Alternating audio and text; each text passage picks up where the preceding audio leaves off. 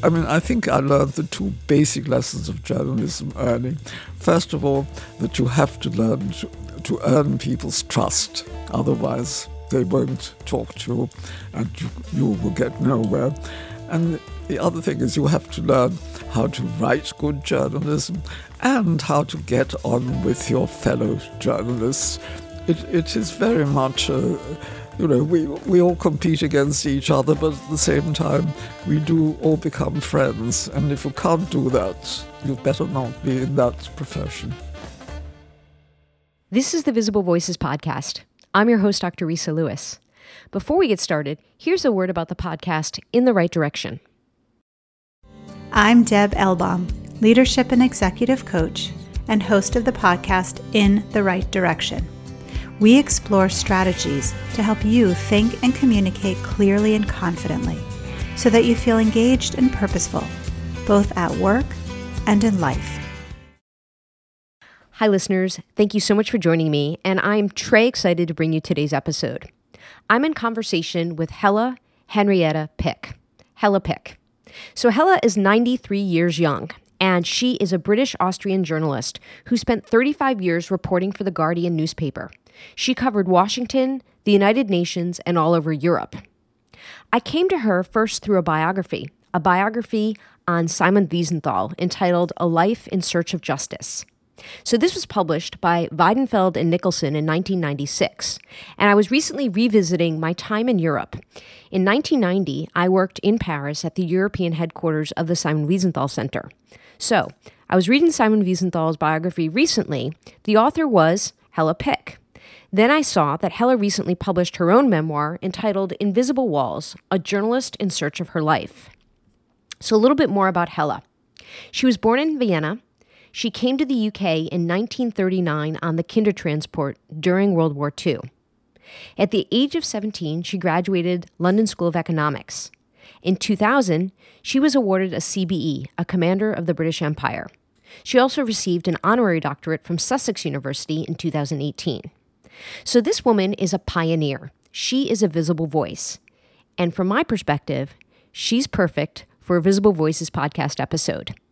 Let's get to the conversation. How would you describe your origin story? Well, the story is uh, the origin is fairly brief, but obviously very crucial to my life. I was born in Vienna of Austrian parents, and I spent the first nine years of my life in Vienna. I was a conventional uh, young child. I've got photographs of myself romping around in parks in Vienna. Um, I have photographs of myself, a four year old tan brown body being taught swimming at a swimming pool in Vienna because uh, I decided I wanted to swim and I'd actually been found at the bottom of the pool um, and just in time. I went to school. I still have a book uh, that children had in those days with drawings and congratulatory birthday wishes and all sorts of nice stories written by my fellow uh, so pupils, my, my fellows, my friends. And then all of that changed at the age of nine when I was put into a Kindertransport, and which was to say that I was uh, was turned into a refugee from Austria and landed in Britain, in London. Now, of course, what I've not so far said is that during those first nine years of my life. The first eight years were perfectly normal. I was a middle, came from a middle class family, had a perfectly normal childhood, and then everything changed on the day that the Nazis, that Hitler marched into Austria in 1938. And coming from a Jewish fa- family, we of course instantly became marked people, outcasts from whom every, everything had to be taken and who were being persecuted and were in many, the adults, less the children, um, in fear of their lives, of in fear of being sent to concentration camps, which were just beginning to emerge in Germany, and where, of course, Jewish families did everything possible to try and emigrate and save themselves, and in on so many cases where the parents were uncertain whether they could get any visas to go anywhere in the world they were trying to get to, uh, they at least had the possibility, some of them, to send their children in what I said earlier, kinder transport, transport of children uh, to Britain, which had agreed to take um, up to about, uh, well, in the end, it turned out to be 12,000 children. Do you believe that you were born a pioneer or you were made to be a pioneer because of these early life circumstances? Oh, I think it was. How do I know what I would have been like? I can't. That I can't tell. But certainly, yes, I've. Uh, you know, I've. I've always had pretty good work ethic. I think, and and a pretty good play. I think. I mean, but uh, uh, I've been blessed with a lot of energy throughout my life, and still to this day, I think. And um, and I've been healthy most of my life, and uh, barring a few accidents, but um, and I have a pretty strong will and determination, and I think all of that has helped me survive. if, uh, I don't, if I don't call myself a survivor because I, I think. Uh, it's almost I'm a secondary survivor because in a way, yes, I, I survived the Holocaust, but I didn't suffer personally, physically from it. What would you highlight as your pioneering moments now that you reflect? I, have been doing a lot of reflecting, and it's I found it very difficult to give the answer to to the question. A lot of it, I think, just simply happened, and you know, one thing led to another. I think, in retrospect, uh, I was extraordinarily fortunate in being plunged into journalism in a very oblique kind of way, which happens to very few journalists. Which what happened was that I was looking for a job. I had a job which I didn't particularly like. I was looking for a new job.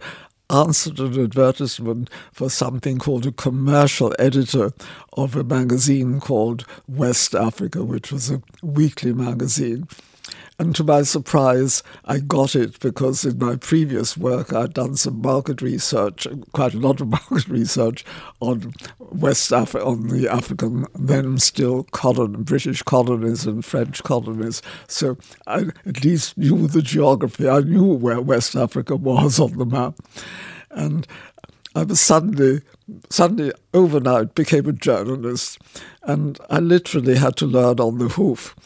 And the lucky thing is, uh, it was a very small outfit. It had a brilliant editor who really enjoyed forming new journalists. I was not the only one in his little stable who made good afterwards. And by being sent out to, again, that was purely fortuitous. I spoke uh, fairly good French and so he was keen for me to go to French West Africa to see what was going on there because the this magazine was writing at the time about focusing on the independence negotiations of these colonies. This was in the late 1950s. it goes back a long way. And uh, so there I suddenly found myself in, in these French colonies and then also in the British colonies. And it was a a completely new world for me. And, uh, you know, I just uh, took to it uh, like a fish to water. I mean, I, I, it, it was all very open and easy. There, were, we, there was none of the security that you would encounter today. I could get to know the, all the African politicians who were involved in the negotiations. So it, I was on a steep learning curve. And of course, having to do this and at the same time having to write and write to the satisfaction of my very strict editor. Um, I was learning and I was making friends, and I was lucky in the sense that the there were a number of you know, European journalists covering these affairs, but they were all men. I was the only European woman, I think. So, you know, I had fun. so I learned and I had fun.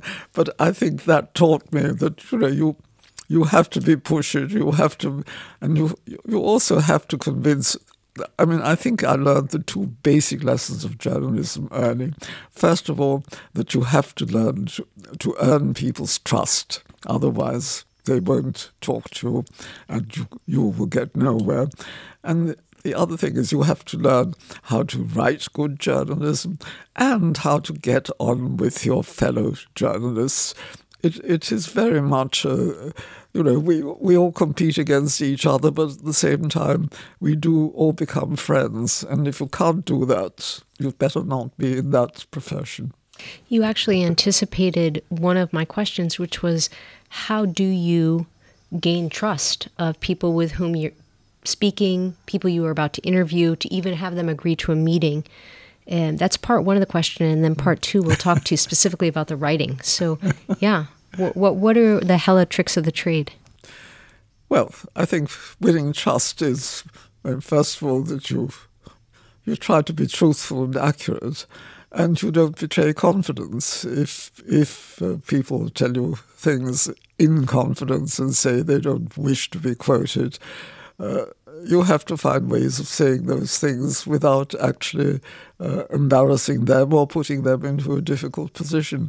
And uh, uh, any and you cannot become a good journalist if your contacts, the people whom you need in order to be able to write your stories, that they trust you, that they won't, uh, that you won't give them away if they ask you not to betray their names or, or in any other way make it quite plain uh, what your source of information is, and uh, I mean that's that's something that uh, you know to a good journalist just becomes a sort of self-evident thing to do, but not everybody does that. How did you become a good writer? How did you work on your journalism? I, I suppose again I have to say I learned it on the hoof. Um, I think I I was I think my first editor was extremely helpful in really sort of showing me the basics of what was expected of me and what to do. But I think uh, uh, the the person who helped me most was uh, a name that perhaps quite a number of Americans still remember, uh, Alistair Cooke, who uh, was at the time when I first got to know him, uh, the Guardian newspaper's um, bureau chief in the United States. And I had just come to uh, to New York to be the Guardian's uh, correspondent at the United Nations, and uh, he he he really showed me many of the tricks of the trade, though I think I could never have hoped to come anywhere close to his powers of description that he encapsulated every week in something called Letter from America, which he did for many years for the British for the British Broadcasting Corporation for the BBC, and which had a huge number of listeners. Always, he was able to describe America in in a fifteen minute talk uh, in a way that I think no one else has ever been able to match. And he, he taught me a lot about how to set about writing reasonably well. Did you see a difference, even to this day? Do you appreciate a difference between men leaders and women leaders? Well, of course, most of my time I was coming across the men. The men. Uh, I was not, I never reported on British politics, so I never wrote much about Margaret Thatcher. And of course, she was a very forceful personality on, on the international stage. But uh, other than that, um, in my time of writing about politics, um, there were really very, very few women in power anywhere at the senior places. So, you know, I was coming across them at, at ministerial level, and of course at the United Nations, where there were some very senior women. But sadly, I think the vast majority of decision makers that I've met, I mean, political decision makers that I've met during those long years of reporting for The Guardian and before that in Africa were all uh, men. It's, you know, it, the landscape has changed comparatively recently, and there are still not that many of them. This is the sad, sad thing.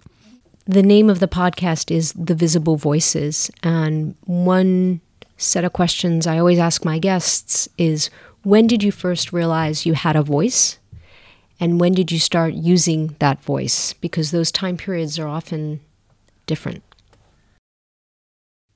Well, I think I realized I had a voice when I realized that uh, high level contacts were prepared to talk to me or with me. uh, whether I consciously decided that I had a voice that was capable of uh, contributing something to society or to the world we live in. I think that was all in the subconscious. I, I, did, I, did, I did not, I'm not a pol- polemicist. I did not set out to convince, to persuade people. Um, I think my aim had always been to show by example and by the way I was portraying the world that I was living in and working in, that that was a voice.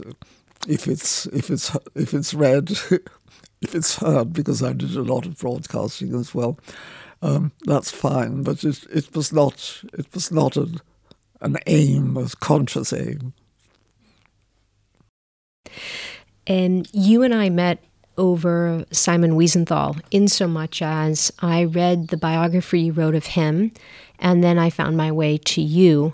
And I was wondering if, for the audience, you could read um, a piece, a paragraph from your memoir where you talk about how that project came onto your plate. Before I could work myself into a real depression, good fortune intervened. Uh, my old friend, George Weidenfeld, came calling. As a publisher, he had concluded it was high time to have a biography of Simon Wiesenthal, the prominent Nazi hunter who was based in Vienna. Would I be interested in it? Yes, I certainly would be interested. A great many biographers wait until their subject is no longer around to check up or question the authenticity of the author's product. But I had already been blooded with my abortive book on the Aga Khan. I wanted no repeat of that experience. Wiesenthal must undertake to give up all control over the book and its, con- and its content. George Weidenfeld supported me by writing a letter explaining to Wiesenthal that he would be allowed to see the finished typescript. Correct, and that he could correct facts and offer comments, but certainly would have to accept that my views and my interpretation were ultimately my own. George added that he felt very happy about the prospect of this uh, collaboration because, as he wrote to Wiesenthal, Hella is not only someone whose integrity and ability I esteem, but someone who approaches this task with enthusiasm and great admiration for your life's work. Unsolicited praise always feels good. I like this passage so much because, um, again, it marks for me when you and I met, so to speak, but also um, throughout your book, you talk about people that really championed you, people that were maybe a combination of mentor slash sponsor. And it seems George Weidenfeld was one of those people. And I'm wondering if you can tell the audience a little bit more and then more about getting to know Simon Wiesenthal. George Weidenfeld was Austrian by origin. Uh, was older than I and came to England already as a um, late teenager. Uh, he became one of England's prominent publishers, founded the firm of uh, Weidenfeld and Nicolson, which has published a great many important books and a great many bestsellers and probably quite a lot of trash as well. But anyway, and they are now part of a much bigger conglomerate. Um, but uh, George Weidenfeld was uh, a larger than life figure always. Uh, I always think of him as the the first person first person to invent networking as a major feat. he knew absolutely everybody throughout the world, as far as I can tell. And I'm exaggerating a little bit, but certainly uh, both in Western Europe and in America, uh, he was uh, a figure that was pretty well known, and uh, he was a man of, of many ideas, and because he was important to me for two reasons. I'd known him for a long time.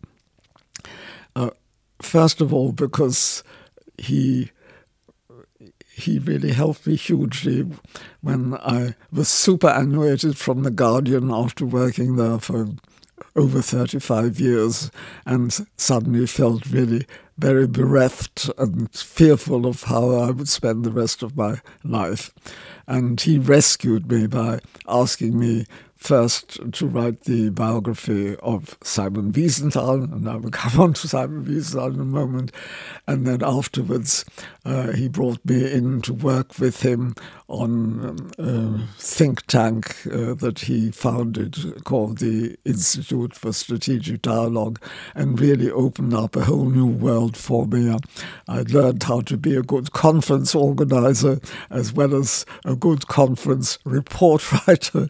I met a great many new people, very interesting people, hugely enlarged my circle of friends, and also it took me for the well, actually for the second time, but but this time properly to China for a number of times, and again opened up that world for me. Simon Wiesenthal, as you just heard, uh, I came to him because George Weidenfeld had asked me to write his biography.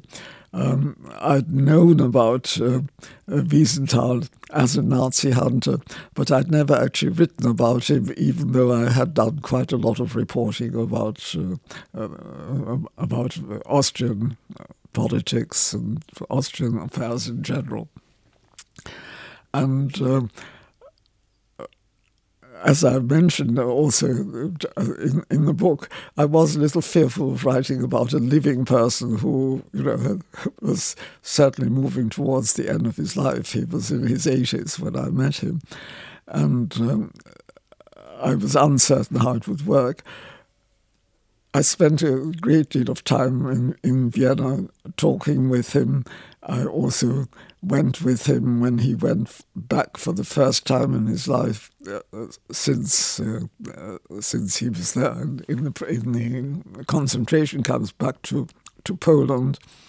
I had to go with him to the Auschwitz concentration camp, which was a, for me a terrible experience, and um, as I say, learned a great deal about him and of him and also, and that was really so why he was so important to me is he taught me, he brought me back to being more reconciled to the fact that I'm Jewish. He taught me how to be a secular Jew who could at the same time be very proud of uh, Jewish culture and, and the fact of being being a Jew, being part of a Jewish community.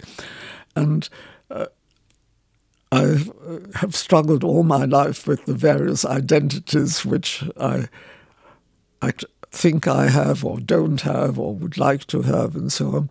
And my Jewish identity had always been a big problem to me. Um, I can, you know, it's easy enough explained by my origins and by my experience as a kindertransport child and having a mother who was an agnostic and never encouraged me to uh, come come come to terms with being Jewish or indeed of learning much more about Jewish culture. So having this experience of practically living with Wiesenthal for uh, several months because I was spending so much time with him, uh, it taught me quite a lot about being the ability to be proud of being Jewish, but I got this even more strongly from George Weidenfeld when I started working with him, because of course George and I were, you know, we, we belonged to the same worlds. Uh, Wiesenthal was in a little world of his own, uh, which uh, I could observe, but it was in no sense part of me. I mean, he was a, an extraordinary loner apart from anything else, with a few very good friends, but uh, he had no no life other than what he was doing. Uh, George, on the other hand, was a man of, of many parts and, uh, and and deeply cultivated and cultured, and had a I mean, I always still think that his first loyalty was to Israel, and he was extremely proud of being a Jew, deeply concerned about anti Semitism and uh, campaigned against, fight anti Semitism at every level that he could. But at the same time, he was a man of the world, and that appealed to to my character, and um, that's why I I felt comfortable with his approach to being a good Jew. In the book, you made a decision, it seems, to speak about the loves of your life, your romantic partners, um, and about some periods of feeling depressed, low, uh, even suicidal ideations. And can you expound upon your decision to include those aspects of your life? I simply felt that if the book is going to uh, it's going to sound reasonably interesting and not too dry. I had to talk about my, my personal life a little bit as well. And um, it, if you like, it, I hoped it would be a selling point. I'm not sure whether it is. But, uh, and, uh, you know, as I came to write it, I really also thought, uh, okay, I'm undressing myself in a way which uh, I never thought I would be able to undress myself. But at the same time, it taught me something about myself and uh, uh not very good things, not very positive things. And um, looking at it from the outside, I'm extremely critical of the way I handled myself. But I I just felt uh, I had to say something. I mean, I've, I've not obviously not told as much as I could have told about all sorts of uh, events in my life, but I just felt the those that I selected, the two I selected, uh, were worth telling in a sense to reveal something more of my character. Yeah. Did sharing those personal aspects of your life and your journey help with any sort of healing, resolution, liberation? No, I don't think so. On the contrary, I think it made me realize even more the mistakes I'd made. You speak a lot about the professionalism of journalism and the importance of maintaining that professionalism. And what do you see today in journalism that concerns you or makes you feel the need to emphasize professionalism in journalism? Well, you know, journalism today is so totally different to the world of journalism that I lived in because I did most of my work without social media. and, you know, it was. Uh, you, I was in a, in a completely different world. Uh, you didn't have any competition from the citizen journalists, and you had no competition from all the groups that form themselves with misinformation and defamation. Uh, uh, you know, we were, we were in a way working in a very rarefied world where the outsider yes, in, in any democracy you had politics and people were debating and proclaiming, but they weren't doing it all the time on the on the on on on, on the media, where anybody is free to say uh, almost anything they like, and we know very well now how difficult it is to control the social media. So journalism today has to compete against all those outside forces, which we didn't have to do. But I think it makes it all the more important that if uh, if the if the media are to survive, if the professional media to survive, that they have to maintain their professionalism, their, that they have to re- retain a reputation for accuracy, accuracy, for incisiveness, for the ability to analyze and to explain, and above all to be able to uh, be able to distinguish between fact and fiction, and facts and malice and deformation, de- deformation of, of, of events, which is a huge task. And of course, financially, the situation has changed hugely too. The business model for professional media has changed and is changing all the time. I mean, my own old newspaper, the, the Guardian, now survives simply by appealing to readers. I mean, they're, they're behaving as if they were a charity and asking people to contribute money. Uh, because the, the revenues that come in from advertising uh, come nowhere near matching the the financial requirements of, of running a professional news organization.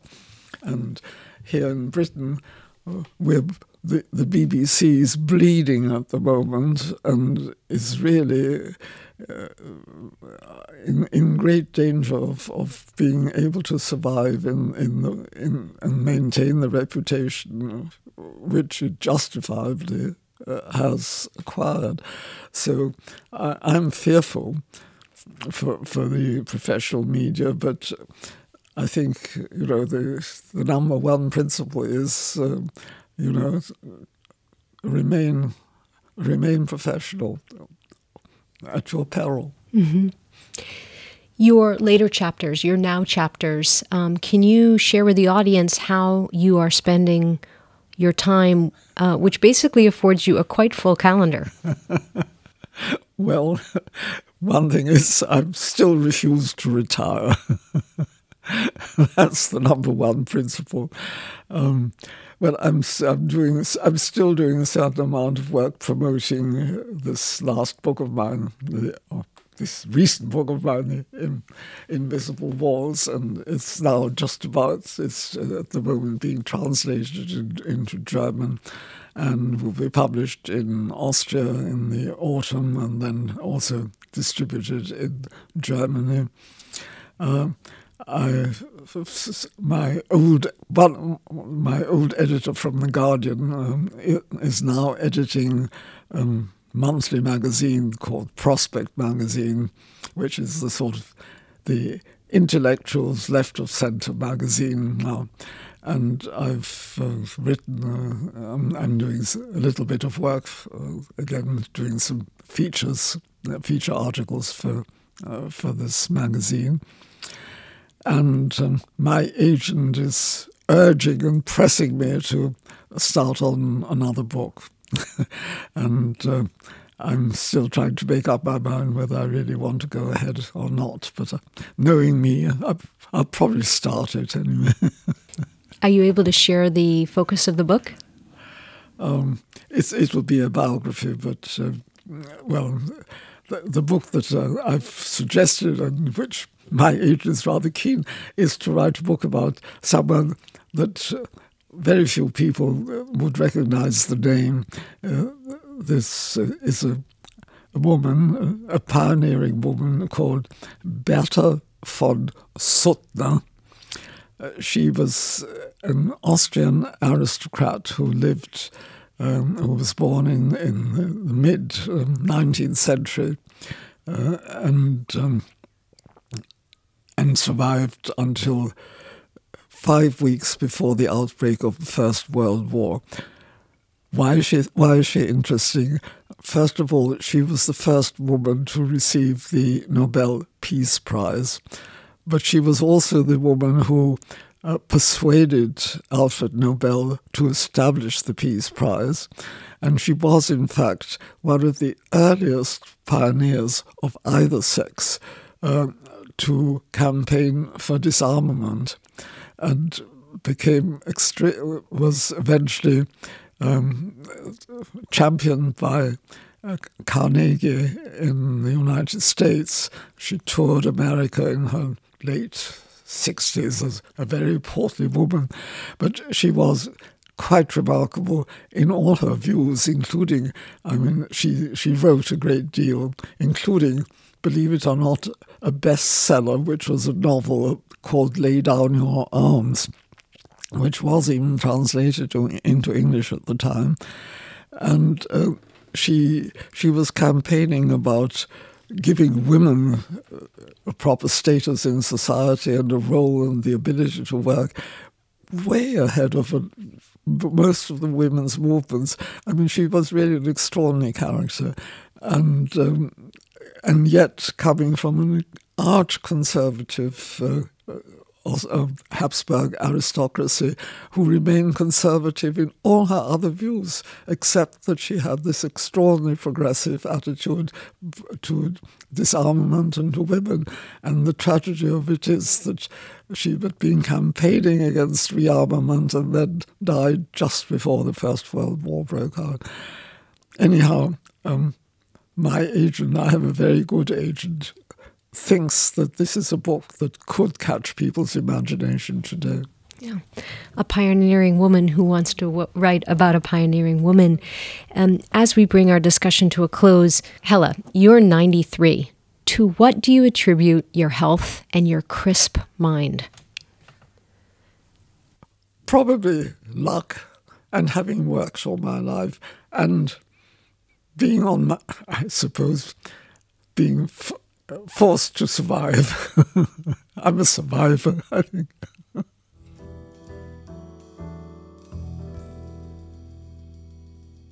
The Risa wrap up. Before I get to the Risa wrap up, here's a word about the podcast Born in June, Raised in April. Hi, my name is April Dinwiddie, and I host a podcast called Born in June, Raised in April What Adoption Can Teach the World. As a transracially adopted person, I share insights and conversations with other folks in the community, and we deconstruct identity, relationships, and facing and embracing differences of race, culture, and class. The Risa wrap up. So, what can I say? Hella speaks for herself, and I am so pleased, have so much gratitude that she said yes to joining me for this episode. I really am blown away by her life, by her story. And if you please pick up a copy of Invisible Walls, A Journalist in Search of Her Life by Hella Pick, you will see her honesty, her authenticity, how amazing it is the world events that she covered. The independence of nations in Africa, such as Ghana and Nigeria, Watergate, the assassination of John F. Kennedy, Selma, Alabama, and Martin Luther King, and so many other political events here in the United States. Read the book, listen to Hella, and as always, to be continued. The Visible Voices podcast amplifies voices both known and unknown, discussing topics of healthcare equity and current trends. If you enjoyed this episode, please rate and review us on Apple Podcasts. It helps other people find the show. You can listen on whatever platform you subscribe to podcasts. Our team includes Stacy Gitlin and Dr. Giuliano DePortu. If you're interested in sponsoring an episode, please contact me, Risa at thevisiblevoicespodcast.com.